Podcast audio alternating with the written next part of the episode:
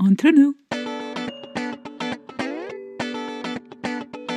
Entre nous, Le podcast pour parler de sexualité. Par vous, avec vous.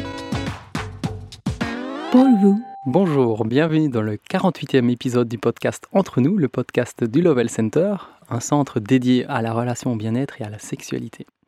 Alors aujourd'hui, j'ai l'honneur d'accueillir euh, Catherine Burton. Bonjour. Aujourd'hui, on va parler de comment créer une relation de couple consciente hein, grâce à toute ton expertise et ton travail professionnel en fait. Avant tout, est-ce que tu pourrais te présenter s'il te plaît? Alors, je m'appelle Catherine Burton, j'ai 52 ans, je suis installée à Bastogne pour le moment, mais je travaille beaucoup dans le monde francophone et alors je donne des formations en français et en anglais. Je suis avocate de formation. Depuis trois ans, j'ai cessé d'assister mes clients dans le cadre de procédures judiciaires dans les matières familiales et depuis un an et demi dans les matières euh, sociales et les matières de société, plus exactement les associations. Donc je suis en fait avocate spécialisée dans les règlements amiables et médiatrice, médiatrice agréée dans les matières familiales, sociales, civiles et commerciales. Voilà. Et donc mon dada, c'est le règlement amiable c'est de permettre aux gens de prendre conscience de leur capacité à trouver des accords, même avec les personnes avec lesquelles ils sont le plus en pétard. Et j'imagine que ça arrive régulièrement de par euh, ta Généralement, c'est dans ces circonstances-là que les gens viennent euh, me consulter. Parfois, ils viennent me consulter pas uniquement pour des séparations, mais pour des réorganisations de vie, quand ils se posent des questions et qu'ils ont des conflits, surtout par rapport aux relations financières et par rapport à l'équilibre financier au sein des couples. Merci. Question suivante habituelle dans le fil rouge du Lovell Center, c'est quelle est ton intention en fait en enregistrant ce podcast? On met beaucoup d'importance sur la conscience et l'intention. Je pense que c'est sous-jacent quand même à ce qui sera obtenu comme résultat et on sait où on emmène les auditeurs avec nous. Moi, je te suis infiniment reconnaissante de m'avoir invitée parce que je souhaite vraiment pouvoir diffuser ces outils qui permettent aux gens d'utiliser n'importe quelle situation de conflit comme terreau pour pouvoir créer des relations paisibles, plus épanouissantes après le conflit elles. Et donc, il y a plein de choses qui ne dépendent absolument pas du droit, qui dépendent de la personne. Et dans une relation, quand on est en relation de conflit avec l'autre personne, la seule chose que nous puissions changer, c'est notre manière de voir la situation. Et ce sont les décisions que nous allons prendre par la suite pour pouvoir changer cette relation avec la personne avec laquelle nous sommes en conflit. Et ça, c'est quelque chose que chacun peut apprendre, qui ne dépend absolument pas de connaissances juridiques, qui dépend uniquement d'une connaissance de soi. Et donc, tu demandais quelle était mon intention, c'est de pouvoir donner quelques outils dans le cadre de ce podcast pour permettre à tes auditeurs de pouvoir prendre conscience de qui ils sont et des forces qu'ils ont, des talents qu'ils ont pour pouvoir transformer leurs relations avec les autres, que ce soit des relations paisibles ou des relations conflictuelles d'ailleurs. Merci. Et euh, pour ma part, mais je suis extrêmement content aussi de t'accueillir et d'aborder ces sujets qui sont, j'ai l'impression, on va comprendre les uns les autres. Je pense que c'est sous-jacent, que c'est là, mais que parfois on met pas les mots dessus et on comprend pas pourquoi. Il y a certaines dynamiques qui sont pas très fluides et épanouissantes parce que parfois on n'a pas les yeux ouverts au bon endroit. Comme tu disais, c'est de voir les choses différemment. On peut pas, on a une force de transformer une situation pour autant qu'on arrive à la regarder autrement. Et je me demandais dans les outils dont tu parles, quels sont les premiers que tu as envie d'aborder? Alors, en fait, l'outil principal qui m'a amené à changer vraiment ma pratique professionnelle et notamment à aborder les questions des conflits financiers au sein des couples d'abord, parce que c'était ma matière principale d'intervention, c'est ce qui s'appelait auparavant le Peter Koenig System, qui s'appelle maintenant le Love in Business, qui est en fait un outil de réappropriation de projection sur l'argent qui a été mis sur pied par Peter Koenig, qui est un Britannique installé en Suisse depuis plus de 40 ans et qui a, dans les années 80, suivi une formation en management parce qu'il se posait des questions par rapport à la relation à l'argent. Et puis par la suite, il a décidé de réfléchir à la question financière et à la question de la relation à l'argent de chaque personne.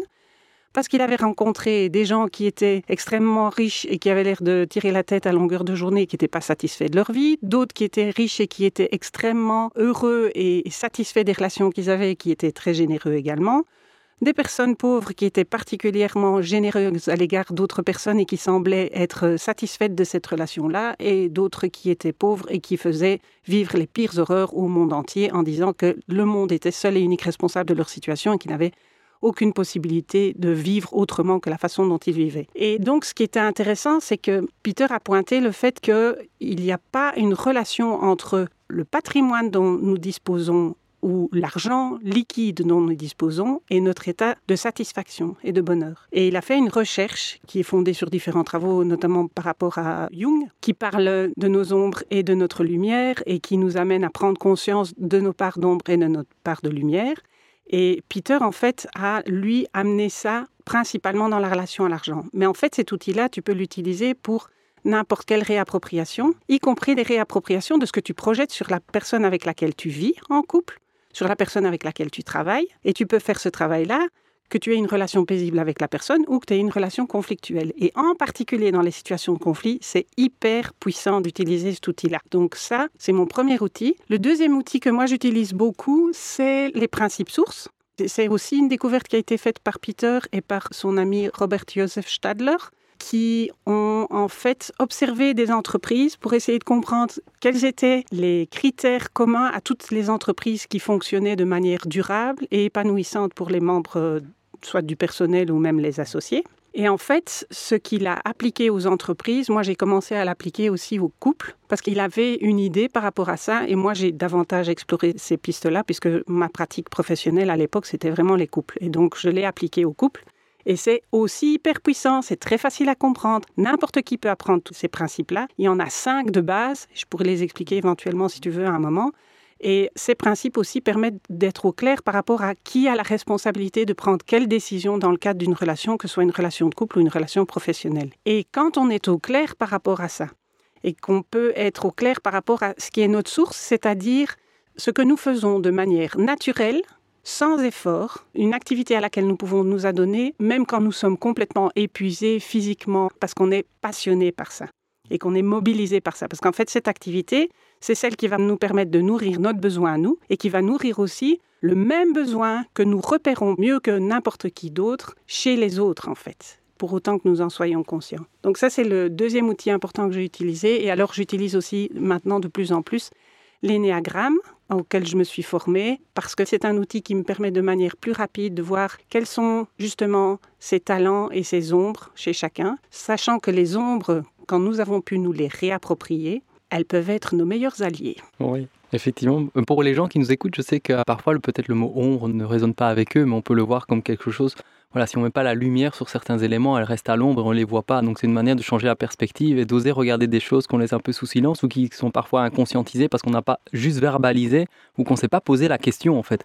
Parfois, ce qui est inconscient, c'est ce qu'on a. la question est souvent très puissante. Moi, j'adore aborder la question de de la question et de l'art de poser une question parce qu'elle a un potentiel démultiplié. Et l'ombre, c'est ça, c'est parfois des questions qu'on ne s'est jamais posées et qui agissent finalement un peu à notre insu. Et d'en faire l'expérience par soi-même, évidemment, ça devient de plus en plus parlant et puissant et vivant, en fait, de dire, OK, il y a quand même toujours des choses qui agissent un peu dans notre dos sans qu'on s'en rende compte et on prend des décisions sur base de peur ou des conflits apparaissent parce qu'on n'a pas conscientisé euh, nos ombres euh, ou celles de l'autre, tout simplement, sans nécessairement euh, plonger à pieds joints dans le conflit et de prendre un peu de distance. Tout à fait. Ni nos ombres, ni nos qualités, en fait. Et c'est ça qui est intéressant. Donc, en gros, pouvoir identifier ce que nous voyons comme qualité chez nous, comme défaut chez nous, et ce que nous voyons comme qualité, comme défaut chez l'autre, ça va être la base de tous les accords qu'on va pouvoir conclure par la suite entre des personnes qui, à un moment, sont en désaccord. Alors, on peut être en désaccord paisible ou on peut être en désaccord vraiment hmm. très, très, très cristallisé. Et ça se voit évidemment le plus souvent quand on est en procédure judiciaire ou ça dure pendant des années, les gens ne se parlent plus. Les seuls qui s'en mm. mettent plein les poches dans ces circonstances-là, ce sont les avocats. Et moi, c'est plus une manière dont je veux m'en mettre plein les mm. poches. Voilà, pour être clair. Est-ce que tu peux développer davantage donc l'outil des principes sources? Oui. Tu as parlé un peu de la source est ce que c'est pour soi, mais euh, dans un couple, quels seraient les principes sources? Et euh, comment ça peut être utile en fait d'en prendre conscience? D'accord. Alors, donc Peter, il a mis en évidence que dans tout projet, que ce soit une initiative d'entreprise ou l'initiative d'un couple, il y a une seule personne source. Donc, tu vas me dire, évidemment, dans un couple, on est deux, donc ça veut dire quoi? Dire qu'il y a une seule personne source La personne source, c'est la première qui va avoir la vision d'un projet commun avec l'autre, que ce soit privé ou professionnel, et c'est la première qui va prendre le risque de pouvoir créer la relation avec l'autre et donc de créer ce projet avec l'autre, et donc d'amener cette vision à la réalité. Alors, ça veut dire que si même il y a deux personnes qui ont en même temps la même idée, c'est la personne qui va prendre le risque de se prendre une porte dans la figure si elle évoque l'idée avec l'autre, qui est la personne qui prend le premier risque et qui est donc la personne source. Mm. Pour donner un exemple, dans mon couple, c'est moi qui suis la personne source de notre couple. Damien est quelqu'un que j'ai rencontré à la fac et on a eu l'occasion de jouer de la musique ensemble à la fac. Et je voulais absolument le revoir. Et une chose que j'ai dite à ma sœur quand je suis rentrée d'une soirée qu'on avait passée ensemble à faire de la musique, c'est c'est vraiment dommage que ce gars-là ait déjà une copine parce que sinon c'est vraiment le genre de gars avec lequel je voudrais terminer ma vie. Ce à quoi ma sœur chérie m'a répondu, tant qu'il n'est pas marié, il n'y a rien qui est fait. voilà.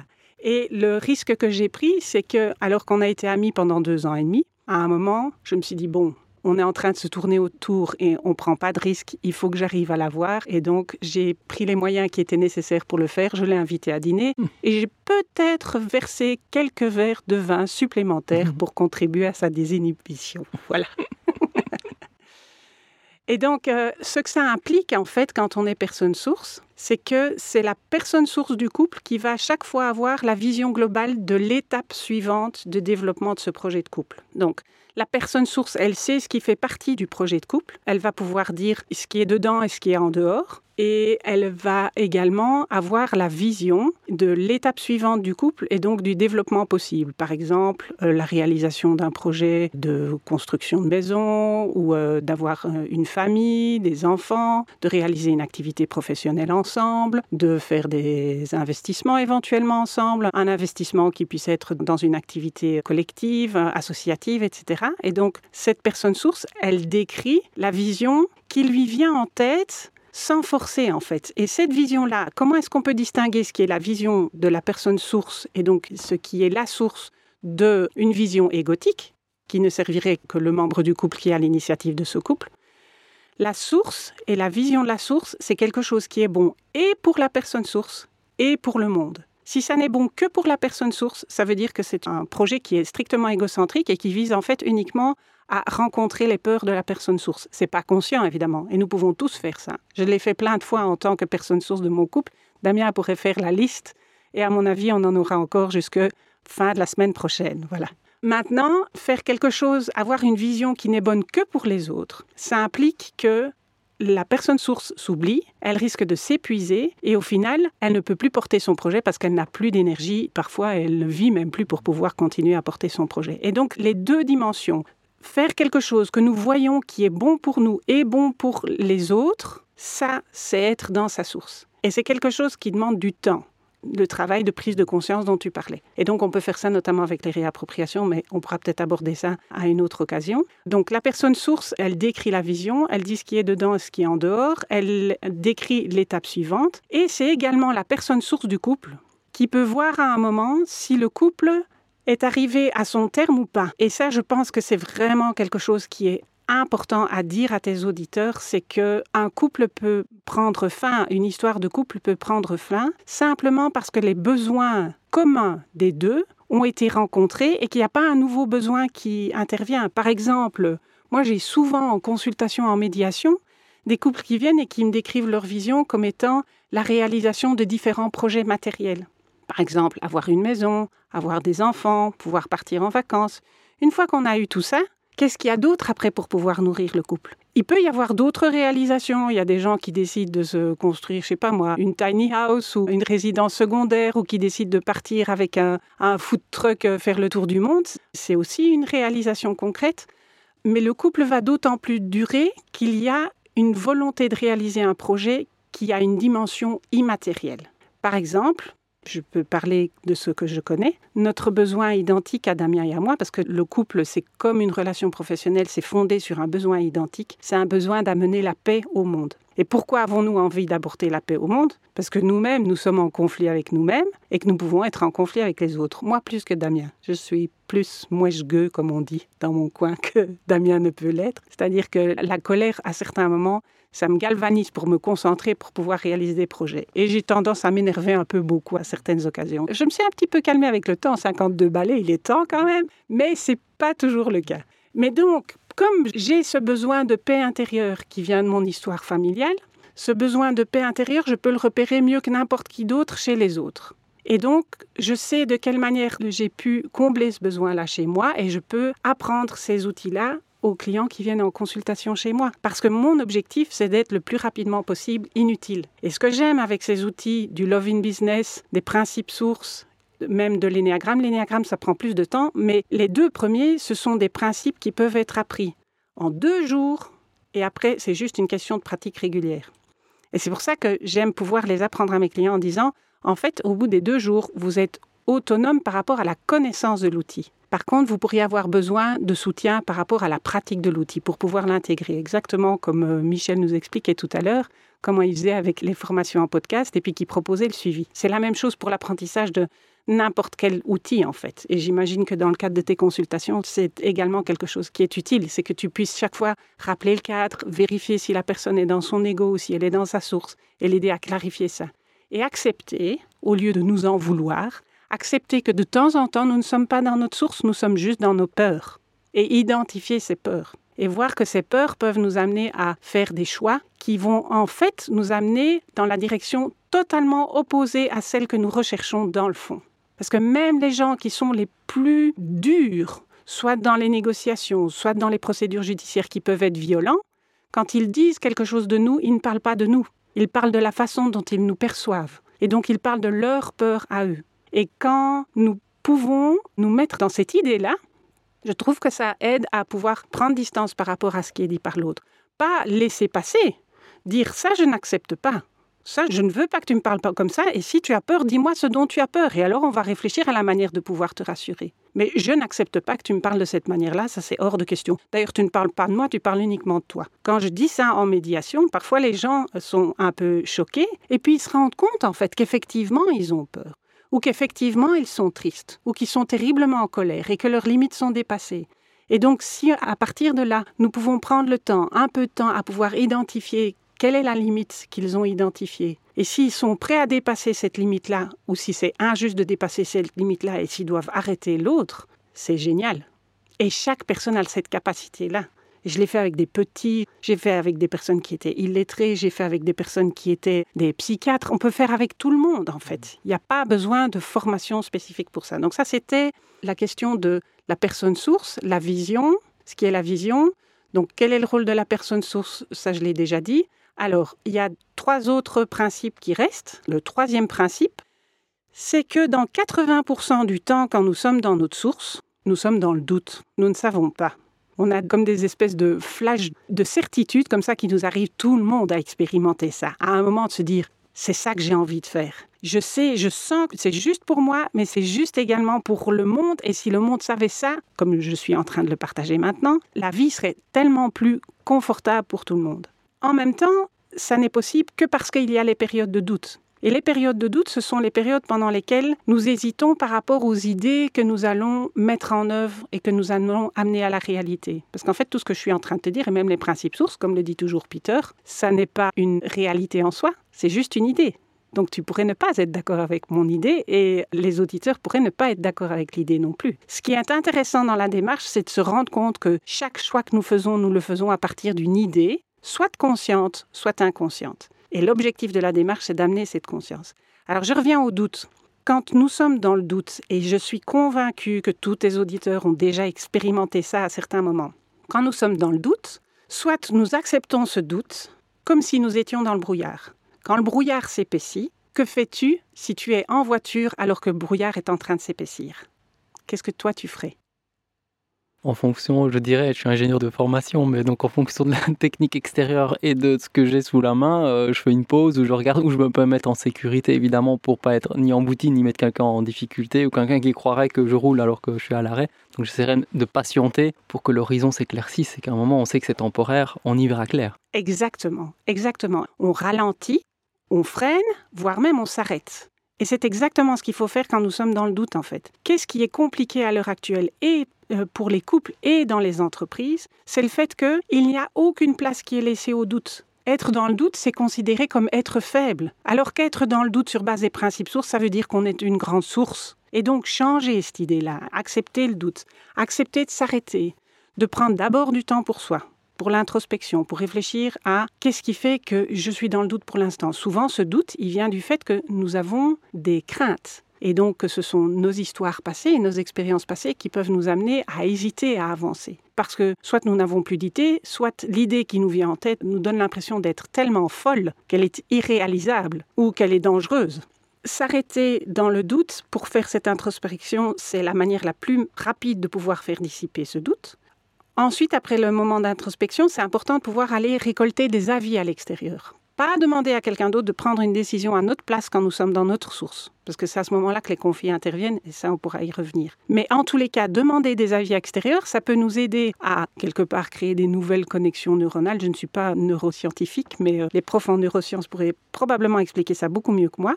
Mais c'est clairement créer des nouvelles connexions entre des idées pour pouvoir en créer encore une nouvelle. C'est le 1 plus 1 qui fait 3, en fait. Accepter ce doute, plus vite nous l'acceptons, plus vite il va se dissiper, et plus vite alors nous allons pouvoir avancer. Ça veut dire que quand on fait ce travail de conscientisation de notre vision, de clarification des moments où nous sommes dans le doute, et puis de prendre le temps de nous poser, faire cette introspection, récolter les avis auprès des autres, nous arrivons à diminuer cette période de doute et diminuer ce pourcentage de doute et donc avoir une vision qui est de plus en plus prolifique. Et ça, ça vaut pour les tout petits enfants comme pour nos plus grands aînés. Voilà. Donc ça, c'est les 80% de doute. Et la dernière chose, c'est que la personne source, elle est 100% responsable du projet qu'elle initie. Ça veut dire, et ça, dans le cadre d'un couple, c'est quelque chose qui est parfois difficile à entendre, et en entreprise, c'est pas facile à entendre non plus. Si une relation de couple fonctionne bien, c'est grâce à la personne source. Si elle fonctionne mal, c'est à cause et exclusivement en raison de la personne source. Pourquoi? Parce que la personne source n'a soit pas suivi sa vision qui était bonne et pour elle et pour le partenaire de couple et pour le monde, soit parce qu'elle n'a pas laissé de place à l'autre personne pour développer son propre projet. Pourquoi? Parce qu'elle était coincée dans ses peurs et dans ses craintes de laisser l'autre avoir une maîtrise sur une partie de sa vie. Et je jette pas la pierre quand je dis ça. J'explique souvent à mes clients que ça m'est arrivé plein de fois en tant que source globale d'empiéter sur les domaines dont Damien était la source. Par exemple, l'exemple le plus typique et le plus marrant que je peux donner, c'est le fait que Damien est la source de notre maison. Et pendant tout un temps, j'étais pas satisfaite de la façon dont la maison était aménagée. Et sans rien lui demander du tout, je déménageais régulièrement les pièces, j'obligeais les enfants à porter les meubles avec moi, parfois ils sont même blessés, j'aurais dû être à mon avis convoquée au service de l'aide à la jeunesse tellement je pouvais être même à certains moments maltraitante à l'égard de mes enfants quand je faisais ça parce que je leur demandais pas vraiment leur avis. Et je faisais ça pourquoi? Parce qu'en fait, c'était mon inconfort personnel mais mon ego et donc mes craintes qui m'amenaient à prendre ces décisions-là pour essayer de retrouver un confort que je n'aurais jamais eu, quelles que soient les dispositions des meubles. Et Damien n'arrêtait pas de me dire, mais arrête, ne fais pas ça, etc. Et je me suis rendu compte à un moment, en faisant ce travail de source, qu'en fait c'était lui qui était la source de la maison. À partir de ce moment-là, j'ai dit aux enfants, s'il y a quelque chose que vous voulez bouger ou quoi, ou si moi je veux bouger quelque chose, il faut demander à papa. C'est lui qui sait. C'est lui qui avait eu l'idée de mettre notre foyer à l'endroit où nous sommes installés. C'est lui qui avait eu l'idée parce qu'on était proche de l'école et des activités extrascolaires possibles des enfants, etc. Et donc c'est lui qui savait de quelle manière créer un foyer qui était agréable et confortable pour chacun des membres de la famille. Moi, j'ai créé plein de conflits parce que j'ai pas respecté la source de Damien. Si à un moment j'avais continué à faire ça, franchement, il aurait pu dire Moi j'en ai marre, j'ai pas de place. Si c'est toi qui décides de tout, alors à ce moment-là, je me casse. Et franchement, ça aurait été juste qu'il le fasse et j'aurais dû en assumer les conséquences. Et en tant que source de couple, j'aurais été, pas légalement, mais au niveau des principes, c'est-à-dire organiquement, j'aurais été la seule et unique responsable de la situation. Ça a pu m'arriver aussi à certains moments d'avoir une vision de ce qui était juste pour notre couple et que je ne suive pas, que je ne tienne pas à cette idée-là, pour essayer de faire plaisir à tout le monde. Dans ces moments-là aussi, si notre couple avait disparu, était arrivé à sa fin, j'aurais été aussi seule et unique responsable par omission, parce que je n'aurais pas été garante de la vision de ce qui était bon et pour moi, et pour mon partenaire de couple, et pour tout ce que nous avions créé, et donc notamment pour nos enfants. Donc je pense que ça, c'est important à dire et accepter aussi que personne n'est parfait et que notre imperfection et notre impuissance, et donc le fait que nous n'ayons pas la vision pour certains domaines de notre relation, c'est quelque chose non seulement que nous sommes invités à accepter, mais dont nous sommes invités à jouir, parce que c'est fun quand tu peux complètement t'appuyer sur l'autre en disant ⁇ Toi, tu sais ce qui est bon pour ça? Ok, je te suis, dis-moi ce que je dois faire ⁇ et en fait, ça allège, au lieu de porter le monde sur ses épaules, ça ne rend service à personne, ni à la personne qui le fait, ni aux autres en règle générale, qui n'ont qu'une envie, c'est qu'elle lâche l'affaire. voilà. Oui, c'est vraiment un bel exercice de rechercher pour soi, dans sa propre vie de couple, quelles ont été les personnes sources, soit ou l'autre, en différents domaines que tu mentionnais, hein, la création du couple, de la relation, du mariage. Tout à fait. Potentiellement, du choix de maison, du lieu de vie, du choix d'avoir des enfants ou pas ou combien et ainsi de suite en fait de tous les piliers en fait qui sont importants qui paraissent un peu anodins mais qui sont fondamentaux et de faire cette introspection pour se rendre compte mais qui a été vraiment le premier créateur de cette inspiration de l'identifier et puis de la reconnaître à sa juste valeur et de savoir que si en fait on ne la respecte pas, finalement, on va créer des conflits. Absolument. Parce que cette personne ne va pas se sentir reconnue et respectée dans cette. Euh, j'imagine que pour tous les couples, ça sera différent. Quels sont les qui, quoi, comment les combinaisons possibles sont très vastes. Bien sûr. Et d'avoir cette prise de conscience aussi, comme tu disais. De ce que je comprends, c'est que si on doute, on se réfère à la personne source. Elle, elle le sait, elle a eu la vision, elle sait pourquoi, comment, et on peut pas tout définir. Un peu comme on parlait dans le podcast précédent des contrats conscients, la vie est tellement dynamique, changeante, soit l'environnement, le contexte, qu'en fait, à un moment, c'est normal de douter et on se dit, OK, il faut se raccrocher à la source. La source, elle, elle sait, elle, va pouvoir nous identifier dans quelle direction aller. Et en entreprise, c'est parfois très compliqué aussi parce que c'est très flou, surtout dans des multinationales ou autres. Il y a des responsables matriciels, on va dire. On a des, plusieurs boss, plusieurs chefs et on ne sait plus finalement qui prend quelle décision, pourquoi, de quelle manière, sur base de quelles valeurs et à qui on devrait se référer comme personne qui peut-être ne joue que le rôle de conseiller quand il y a une question fondamentale sur la source en fait, et qui n'a peut-être aucun rôle. Il est peut-être servant quelque part ou contributeur en intelligence collective sur d'autres sources. Exactement. Mais sur ce sujet-là, c'est la personne qu'on devrait aller consulter. Exactement. Pour dire bon, ok, qu'est-ce qu'on devrait faire là en fait? Qu'est-ce que tu penses qu'on devrait faire? Et ça, par rapport à ça, c'est intéressant que tu le dises et on pourra peut-être en parler à, l'occasion d'un autre podcast, si Michel est d'accord encore de nous recevoir. C'est que dans les entreprises, tu peux aussi avoir ces personnes sources et donc c'est intéressant de vraiment faire la généalogie et l'archéologie hmm. de la relation et du travail archéologique et l'historique de la fondation d'une entreprise. On a eu l'occasion, Damien et moi, la chance de travailler avec le sixième successeur d'une entreprise et c'était vraiment intéressant pour pouvoir euh, connaître l'évolution et pour que cette personne puisse choisir son successeur. Parce que ça, c'est quelque chose qui se fait en entreprise. Moi, je voudrais pouvoir le faire avec les couples aussi, mm. mais j'ai pas encore tenté l'expérience parce que j'en ai pas encore qui ait accepté de jouer le jeu. Donc, je mhm. voudrais proposer le jeu. Si un de tes auditeurs ou des couples de tes auditeurs sont intéressés, on pourrait tenter l'expérience. Ah oui, ça serait magnifique. De passer la source du couple, de la personne source, à éventuellement la nouvelle source du nouveau couple. Hmm. Voilà. Ouais, et d'accompagner les gens pour identifier ces outils qui permettent d'éviter des conflits et en cas de difficulté, se rendre compte d'où vient le conflit finalement et comment en sortir sereinement. Et tout le monde, comme disait Damien aussi, par la grande porte quelque part. Oui sans considérer qu'il y en a un qui gagne, l'autre qui perd, et qu'il y a quelque chose qui nous dépasse aussi quelque part dans l'inspiration, l'intuition, des projets qui nous donnent vie, qui nous apportent beaucoup de vitalité. Parce que vous disiez, la source, c'est aussi ce qu'on peut faire sans jamais s'épuiser. Et donc, quelque part, euh, je voyais bien dans ma relation précédente, j'étais vraiment la source de la création du couple dans sa vision, et en même temps, c'est pas moi qui avais créé le premier lien. Je me disais, mhm. c'est quand même amusant ça. En fait, je me suis impliqué énormément, très très fort, et j'ai essayé de mettre autant de conscience que possible dans le choix et le carnet de mariage. Donc, moi, j'étais la source pour le mariage, mais elle a la, source, mon ex, pour euh, la création de la relation. Tout à fait. C'est quand même intéressant. C'est une sacrée prise de risque et c'est important ça de reconnaître aussi. C'est peut-être la dernière chose que je vais te dire avant mm. qu'on termine, qu'on clôture, c'est que la source du couple, elle choisit toujours un partenaire et elle voit chez son partenaire qui va devenir sa source spécifique pour le couple. Elle voit chez le partenaire tout un potentiel de développement que le partenaire ne voit pas lui-même. Mais la source, elle, comme elle est visionnaire, puisqu'elle a la vision, elle le voit avant l'autre. Elle voit que ce partenaire est le meilleur partenaire pour pouvoir réaliser sa vision du couple. C'est pas totalement conscient, mais elle peut en avoir conscience en partie. Et donc, si chacun de tes auditeurs faisait cet exercice d'essayer de voir qui est la source de son couple et pouvoir reconnaître ça, et voir en quoi la source spécifique a pu contribuer à la réalisation de ce projet, alors je serais mhm. vraiment d'autant plus heureuse d'être venue aujourd'hui soir. et eh bien voilà, la proposition est lancée et on sera ravis d'écouter euh, le feedback des auditeurs. Merci Catherine pour euh, toutes ces explications et ces éclairages qui sont très beaux. Évidemment, comme tu dis, tu mets des mots sur des choses qui sont très nouvelles à appréhender et puis ensuite c'est par la pratique et l'expérience qu'on en voit la puissance et la beauté. Donc euh, j'invite les gens à qui ça vient rentrer en résonance avec intuitivement quelque chose de pertinent d'en faire l'exercice ou de contacter Catherine pour aller plus loin. Voilà. Et en clôture du podcast, on a l'habitude d'exprimer une gratitude, peu importe laquelle, euh, pour toi, ta vie, que sais-je, n'importe quoi, mais de terminer sur une gratitude qui est en lien ou non avec la thématique du podcast d'ailleurs. Alors, je suis pleine de gratitude pour mes parents qui m'ont amené au monde, même si mes relations avec eux ont pu être très conflictuelles à certains moments.